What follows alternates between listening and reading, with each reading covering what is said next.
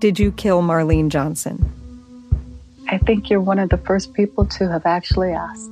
From WBUR and ZSP Media, this is Beyond All Repair, a new podcast about an unsolved murder that will leave you questioning everything. Wow, it just gets more interesting. Beyond All Repair. Listen and follow on Apple Podcasts, Spotify, or wherever you get your podcasts. This is a CBC podcast. A high profile murder trial continues in Saskatoon. Greg Fertuk is accused of killing his wife Sherry in 2015 near Kenaston. Her body has never been found.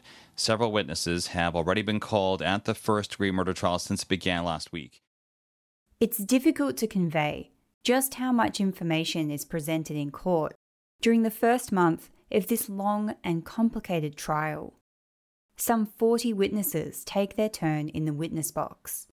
There's the top cop who led the investigation into Greg, and Sherry's children who appear as witnesses against their dad. At times, the testimony can be confronting and emotional.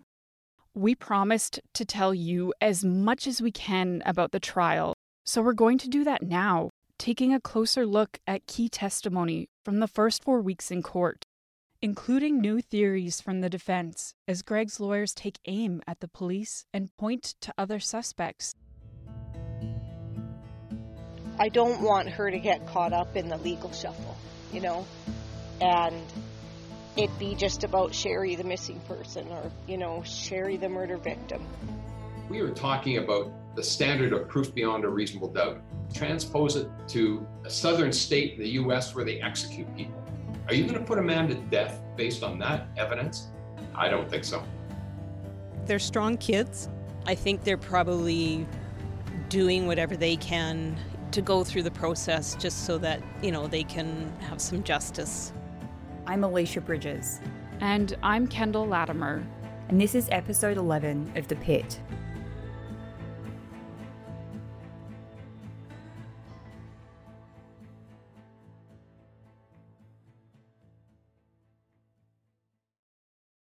Lucas, Lauren, and Lana Fertuk have never spoken publicly about their mum's disappearance. Understandably, they've kept the curtains drawn on their private lives. But at the trial, they're asked to tear those curtains down and put memories of their personal lives on the record, even if it means being candid about some really horrible situations. Sherry Fertuk's youngest daughter, Lana, took the stand this afternoon. She described how her father, Greg, had been violent to Sherry and threatened her on multiple times. Lauren Fertuk says she never saw her dad physically attack her mom, Sherry, but she saw bruises Sherry said came from alleged assaults. She says that she heard him say, I'll kill you and I'll gut you like a fish. Lucas Fertuk talked about his father's indifference in the wake of Sherry's disappearance from the gravel pit near Kenaston, how he didn't seem overly concerned about Sherry or Lucas and his sisters.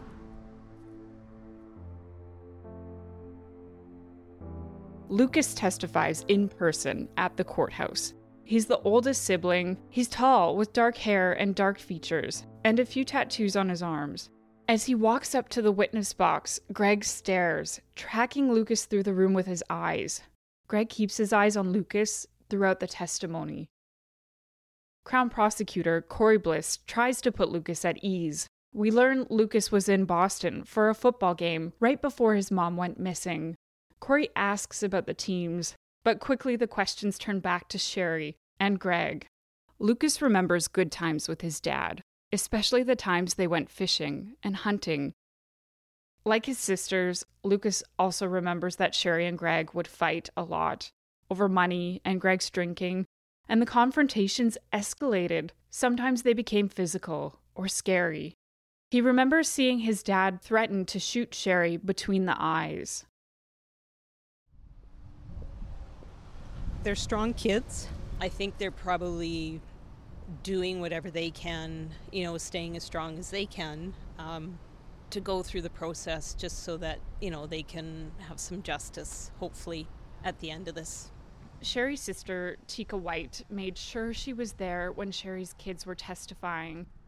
I feel bad for those kids that they they lived that many years of the shit that Greg put them all through, all of us through.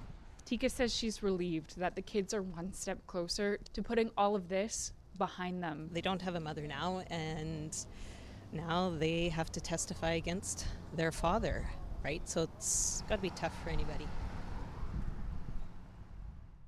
When Sherry's two daughters testify, they appear by video. Lana is the youngest. She was 17 when her mum disappeared. She's 23 now. Her hair is bright blonde, her makeup is flawless. She talks about the threats her father made.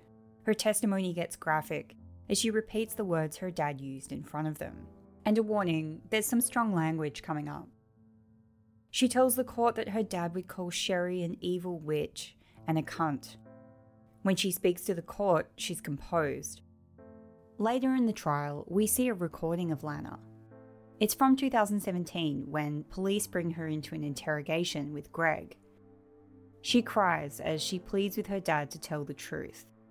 And the officers in the room try to use her presence and her emotions to manipulate Greg, maybe get him to disclose something new. It's a distressing scene, and it hints at how much this family has been through since Sherry's been gone. Lana's older sister, Lauren, tells the court that even after Sherry was gone, Greg would call her a snake and say the only way to get rid of a snake is to cut its head off. Lauren is the middle child with long brown hair and soft features. When she's testifying, she cries, talking about Sherry. She says they were really close, even though they weren't getting along, during the early stages of Lauren's first pregnancy. With tears streaming down her face, she says Sherry ended up spending as much time as possible with the baby. He was Sherry's first grandson. Lauren tells the court that after Sherry disappeared, Greg wanted to see his grandson. She kept making excuses for why he couldn't come over, but Greg kept asking. So she gives him an ultimatum, saying Greg can visit his grandson if he takes a polygraph test with the police, something Greg's lawyer told him not to do. The message he sends her in response is shown in court. It says, you didn't hear what my lawyer said, you brain dead little girl. And I'm not telling you again. You didn't give a shit about me after that bipolar witch got through with you. This will be my last text. Based on what you've heard so far, it might sound like Greg is just a really bad guy. We're still in the portion of the trial where the prosecutors lay out why they and the police think Greg killed Sherry and they're calling evidence to try and prove that. It won't be too long before Greg's lawyers can make their arguments for why they say Greg is not guilty. But for now, we're essentially hearing the case from the Crown's perspective, and a lot of the Crown witnesses are saying what Greg's lawyer predicted they would. Back in March, just before the trial was supposed to start, Greg's lawyer, Morris Bodnar, told us we'd hear testimony about Greg's bad character. And unfortunately, I think that's the attempt by the Crown, is to show, well, he's such a bad apple, therefore he must be guilty of getting rid of her. Just because he's a person that's not a nice person, that may be obnoxious, may be violent at times, etc., doesn't mean he killed anyone. At this point in the trial, all we know about the defense is what we've heard through cross examination. But before the trial began, Morris gave us some idea what he might focus on. If Greg told me that it's sunny outside today, I would go to the window and check it myself. Because there are so many examples in the disclosure that he's untruthful. And his kids even say that dad lies. Now, if that's the case, then uh, how can I take his word for anything? I go by the evidence that's there. Because judges all too often accept the evidence of the police and don't accept the evidence of the accused. And why don't they accept the evidence of the accused? In the courtroom, Morris looks at home. He's soft spoken, but when he's questioning witnesses, he becomes calculated and animated. He's working with another lawyer to defend Greg, Mike Nolan. Mike is louder, more aggressive in his approach. He becomes passionate, especially when he's arguing a point to the judge. Sometimes Greg tries to get the attention of his lawyers while Crown witnesses are testifying. He whispers and motions to them, but each time the lawyers shoot him a stern look and raise their hands at Greg as if to shush him. Greg is supposed to let his lawyers speak for him in court. As the trial moves on, we start to hear some new theories from the defense perspective. Sometimes it's not totally clear what direction these threads will go. Other times, it's more obvious, like when they suggest someone else murdered Sherry. The RCMP say they interviewed a lot of people in the early days after Sherry disappeared. And during this early phase of the investigation, just days after Sherry's last seen, Greg's name comes up multiple times. And there are two other names that emerge. The first is Sherry's younger brother, Darren Sorotsky. He was one of the last people to see Sherry. Sherry and Darren didn't always get along. Sometimes they would fight, but they both still worked for their mum's business. The police made a note about Darren from the day after Sherry disappeared that he was acting weird at the pit, possibly drunk. But Darren had an alibi and the police believed it. He was treating his daughter's head lice that day. Darren never spoke to us for the podcast, so we don't know anymore about his memories of that day. The second name that comes up from those early days is Jeff Sagan. He's another gravel hauler from the Kenaston area where Sherry worked. We spoke to Jeff back in 2019, and he told us what he remembered about the day Sherry disappeared. The police questioned us, see if we had seen anything or heard anything. And me and Warren heard some jaking, like really loud truck jaking from the shop that day. He thought he heard someone driving too fast in a semi truck on the day that Sherry disappeared. You know, when you go to slow down with the semi, they jake, they make that loud noise. If somebody was going down into the valley too fast and wanted to slow up, they might hit their jake brakes. It must have been calm and clear that day because it echoed up the valley pretty good. Yeah, I often think about that that might have something to do with her disappearance. The defense says Jeff Sagan had a clear motive. They tell the court that Sherry beat him on a $2 million contract. But the project manager looking after that contract testifies too, and he says there never was a $2 million contract. Rather, there were several smaller contracts. Jeff actually beat Sherry on one of them, but he got into a dispute with the company, so Sherry won the next one. Jeff also testifies during the trial, and he says he knew Sherry got the contract the second time round, but he didn't really want it anyway. Gravel hauling wasn't his main business, he was busy farming. He insists he had nothing to do with Sherry's disappearance. I'm Laura Palmer, host of Island Crime. Season 6, Sweethearts, is the story of three teenage girls who were all murdered in Victoria, Canada within about 12 months. So she was scared. Something out there scared her. You've just created the playground where predators can really thrive. She was a 16 year old girl. She was a sweetheart. Listen to Sweethearts at frequencypodcastnetwork.com or wherever you get podcasts. During those first four weeks of the trial, Greg's lawyers point to Jeff and Darren often. They cast suspicion onto these men with their questions. Did police get it wrong when they zeroed in on Greg? Did they let the real killer walk? It's an idea that Greg's lawyer, Morris Bodnar, is starting to push through his questions to police. He gets dramatic. Morris whips out a John Grisham novel in court and he reads a quote from the book about tunnel vision. The quote says that when police embrace their own theory, they march off in the wrong direction and ignore facts to the contrary. Morris brings up this idea of tunnel vision a few times throughout the trial, but he really pushes it with one of the officers in particular, the lead investigator. Tiffany Kleimenhager spent years working on the case. We met Tiffany early on. This was her case. She's a major character in the story. I was curious about Kendall's first impressions of her, so I asked her about it later when we talk on the phone. We have a lot of these phone calls where Kendall helps me stay up to speed because I can't be there in person. My first impressions about Tiffany Kleimenhager was that I was a bit surprised by her. And I'm, I'm not sure why. I just felt like she seemed very down to earth.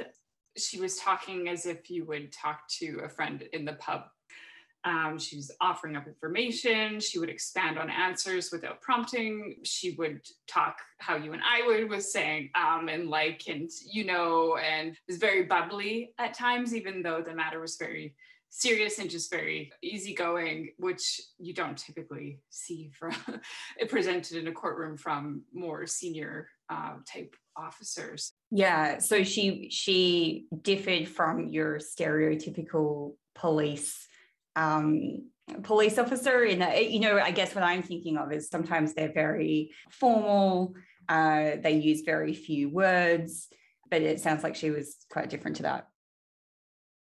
When tiffany comes to testify she brings a huge stack of notebooks with her. On the second day she brings a coffee. It's a bit of a power move.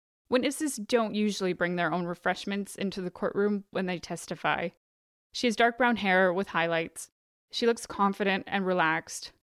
Sherry's mom, Julianne, had her own thoughts about Tiffany. Tiffany was the lead investigator, so she kept Julianne up to date on the case, sharing what she could, even as the investigation seemed to slow down. My head investigation investigator says she will never give up until, you know, they get enough evidence to arrest somebody or we find they find Sherry's body she is very, very good. But there, yeah, there has been some progress made, I think, you know, in terms of gathering more evidence and, you know, resubmitting evidence to the labs and that kind of thing. So, yeah, there has been progress made in that respect. but in order for them to uh, present it to the uh, Crown prosecutors, they have to have it pretty foolproof so that it doesn't get thrown out of the court system. That's what Julianne told us in early 2018. At the time, these were the only clues we had about what might be happening with the police investigation. But when Tiffany appears at the trial, all these years later, we find out a lot more about what was happening behind the scenes. Her testimony reveals a lot about how police investigated Sherry's disappearance and the evolution of that investigation, how police came to the conclusion that Greg killed Sherry, not the other people that Morris has suggested. She takes us right back to the beginning, and she remembers the reasons why Greg's first interview caught her attention. We can't play you a recording of what Tiffany says in court, so I think the best way to share it is the way Kendall told it to me when we talked on the phone after.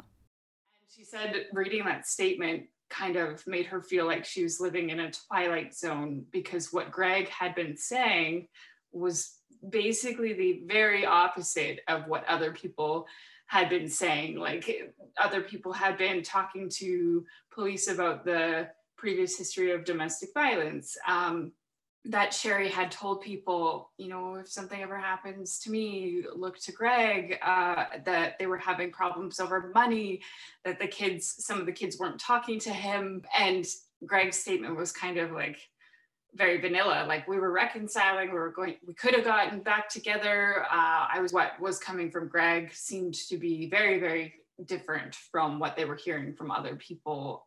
Well, Tiffany is noticing there might be holes in Greg's story She's also thinking about other potential suspects Jeff Sagan and Darren Sorotsky.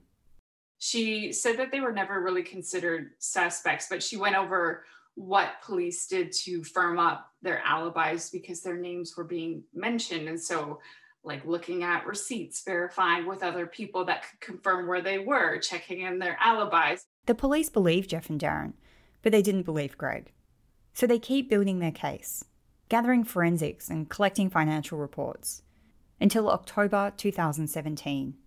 And she said by October, she had gotten kind of all the files and, and reviews that they were pulling in and reports about money. And at the same time, she was learning that Greg was in financial distress. And Greg you know, he had told the police that he had been waiting for Sherry to call him about coming back to work on Tuesday. He was saying that, oh, he didn't know if they had finished up, if she would still need him. But um, Tiffany was talking about Dylan, Sherry's other employee, who had been told on Friday that the job's wrapped up. Sherry would take it from here. She no longer needed his help. The season was coming to a close. It was about to get colder. And then uh, she went on and was saying, well, then we go into the forensics and we have Sherry's blood in the hatch of Greg's truck. There's the cell phone pinging at the pit. And Tiffany says all of this gave police reasonable grounds for the 2017 arrest. But remember that in the end, it wasn't enough to press charges.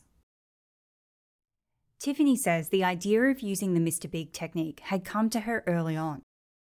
Mr. Big is the police tactic where undercover officers pose as criminals and befriend their suspect to try to get a confession. But it's not until after the 2017 arrest that she starts to really consider it. It's percolating in her mind. And a few months later, she gets a call from Lana, who says Greg has damaged her rental car with a baseball bat. This is something Julianne told us about back in 2018. Lana was so upset when she phoned me. She said, Grandma, you'll never guess what happened. And she was crying so hard I couldn't hardly understand her.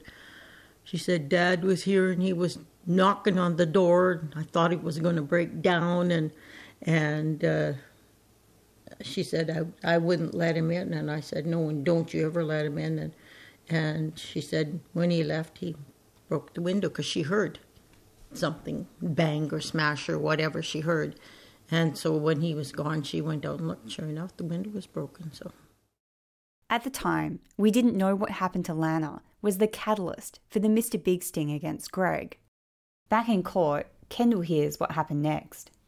Tiffany apparently took this information to her supervisors and said, like this behavior is pretty erratic, it's violent. Um, I think we should seriously consider this. So I think around June 2018 was when the approach was really like given the green light, but it's not as simple as people in Saskatchewan just deciding to do it. She made it sound like they had to escalate it through various levels of um, different rankings in the local RCMP and then send it off to Ottawa and then they would send it back. So Tiffany gets approval for the Mr. Big operation and she puts the case in the hands of the undercover police.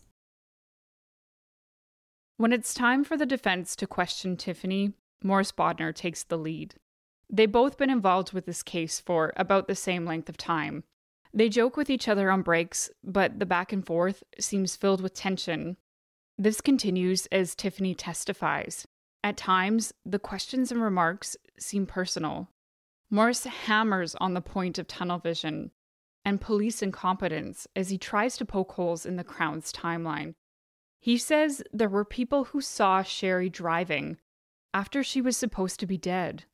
Morris even suggests that Sherry could still be alive and shoots a look behind him into the courtroom gallery as if she could be sitting there.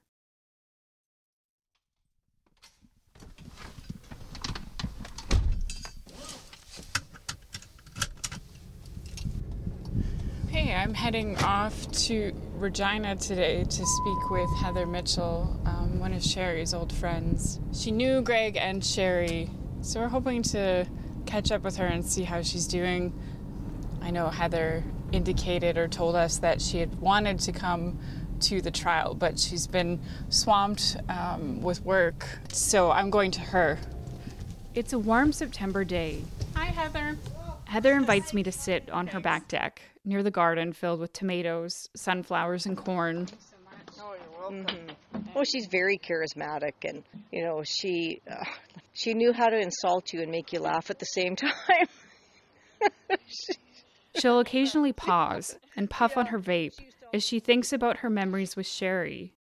She was one of the strongest people I've ever met. Um, and she had this amazing sense of humor. She was compassionate. She she she just gave her all to everything she did. She loved to work hard and she loved to play hard. Heather met Sherry through Greg. She was dating a man who worked with him. The couples got together and the two women hit it off. They stayed close, even as life got in the way. It's important to Heather that people see Sherry for who she was, not what happened to her. I don't want her to get caught up in the legal shuffle and it be just about Sherry, the missing person, or, you know, Sherry, the murder victim. I just want it to be about Sherry. She deserves that. She's wiping away tears beneath her sunglasses in one moment and laughing deeply the next. The four of us went to um, Whitefish mm-hmm. skiing, and Sherry had never skied before. So it was a green run, and I remember her looking down from the top and going, There's moguls on that hill. so anyway, I said, Let's go. So I headed down the hill, and for some reason, I stopped and I turned around, and there was Sherry plowing down on her face. There was snow up over her face and her head, and she's screaming down this hill on her face. Well, honest to God. We were both laughing so hard. Oh my word, it was hilarious. Heather holds on to those great memories, but she also remembers the times where she worried about Sherry. Sherry would talk to Heather about Greg. At the time, you you kind of go, "Oh, Sherry, like, you know, do you really think like I don't know if he would go that far?" And she's like, "Heather, he absolutely would go that far." And then I said to her, "Well, why aren't you doing something about it? Like, why are you still living in that house? Why don't you get away where he doesn't know where you are? Like, can't you take steps to do something?" But she was just that kind of person that she didn't run from anything. Sherry and Greg separated in 2011. Greg moved in with a friend after he was charged with assaulting Sherry. Sherry filed for divorce not long after that, but they never legally split. At the trial, we learned that Sherry had conditions she wanted Greg to meet. She laid out what she believed was a fair way to split up their shared assets, and she also wanted Greg to pay years of outstanding child support. Sherry tried to settle with Greg outside of court, but they never settled. At the trial, Greg's lawyers tried to push the idea that Greg and Sherry were actually reconciling around the time she disappeared. The Crown witnesses don't agree with that, and neither does Heather. I never, ever, ever heard that from Sherry. Never. There was never. I mean, I think at one point early, early in the separation, um, you know, I would talk to her and say, is there any possibility that, you know, this can be worked out? Like, can you and Greg find common ground?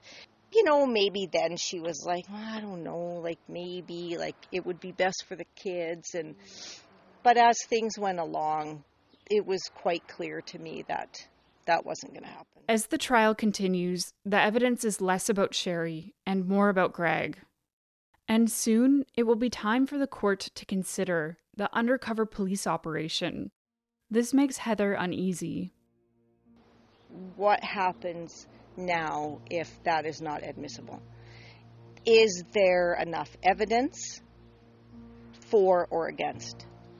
Um, and and that's concerning because everybody needs closure. Everybody at this point wants closure. And if this if the judge rules it inadmissible, then what? It's all the all the questions and all the worries and the wondering where where does this go from here?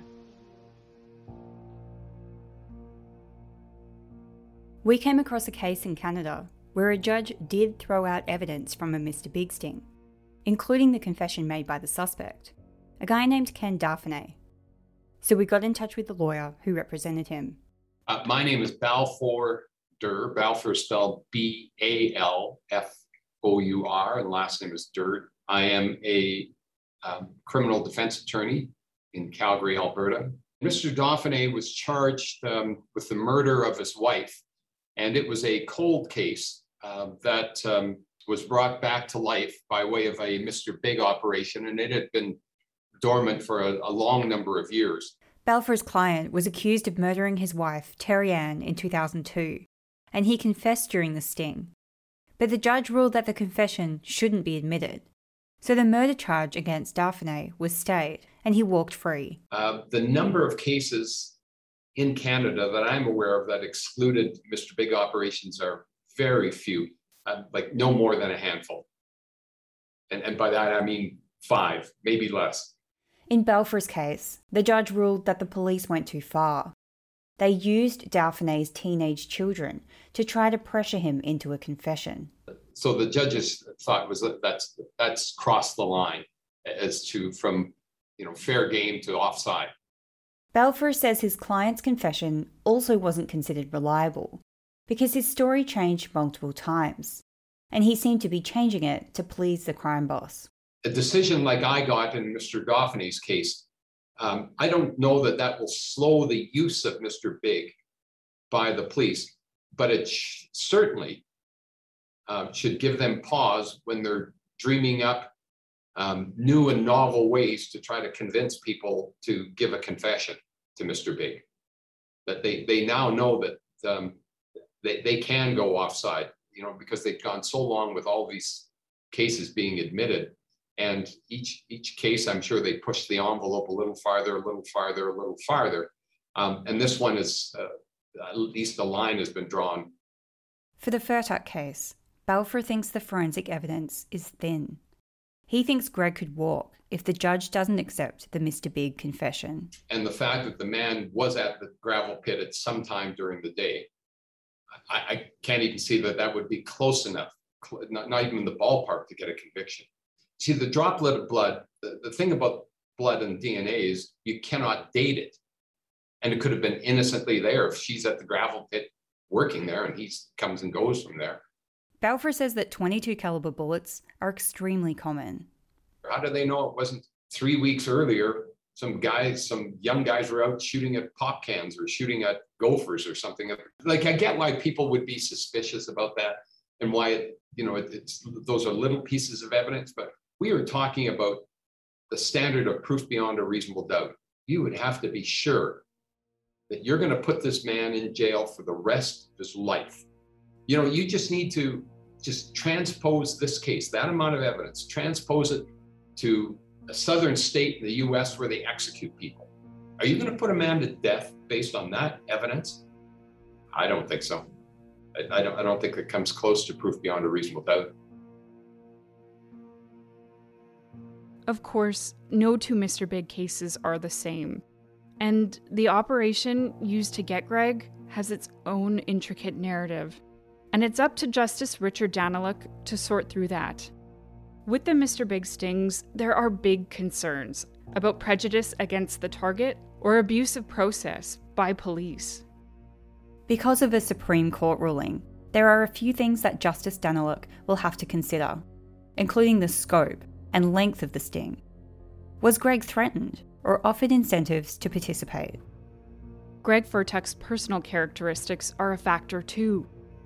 Did he have any mental or physical disadvantages? Did the police manipulate him unfairly? The judge has to hear all of the Mr. Big evidence first before he can decide.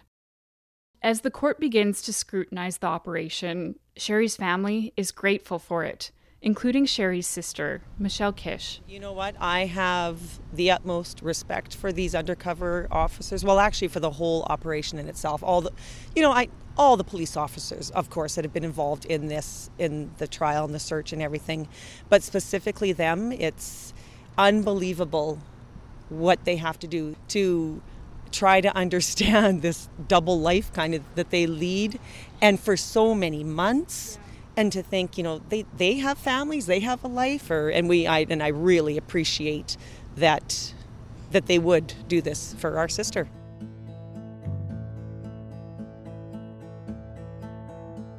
On the next episode of The Pit, we'll tell you how the elaborate Mr. Big Sting unfolded, costing the RCMP almost $700,000. We'll hear how the police officers inched their way into every corner of Greg's life and took him across the country to business deals and strip clubs. How they pulled him deep into a world of sophisticated crime, stolen diamonds, fake passports, and high stakes poker games. Pull behind the vehicle. It's got um, UC operators trying to find it here. It's got Greg Greg uh, Fertuck in it, and we're going to be arresting him here shortly. This is a bunch of bullshit because uh, I haven't done anything. Okay, you've been arrested for murder contrary to 235 sublime I didn't murder code. anybody. I told them that they're going to try to do a Mr. Big on him. And when I talked to him more recently, I said, I told you not to talk to them. The Pit is a CBC investigative podcast. This episode was co written and produced by Kendall Latimer and me, Alicia Bridges. Our senior producer is Corrine Larson. We mixed this episode together. Editorial guidance came from Paul Dornstauder and David Hutton. If you've been enjoying the podcast, please leave a review on Apple Podcasts or just tell your friends. And please follow The Pit to get alerts when new episodes are released. You can also contact us directly by emailing thepit at cbc.ca.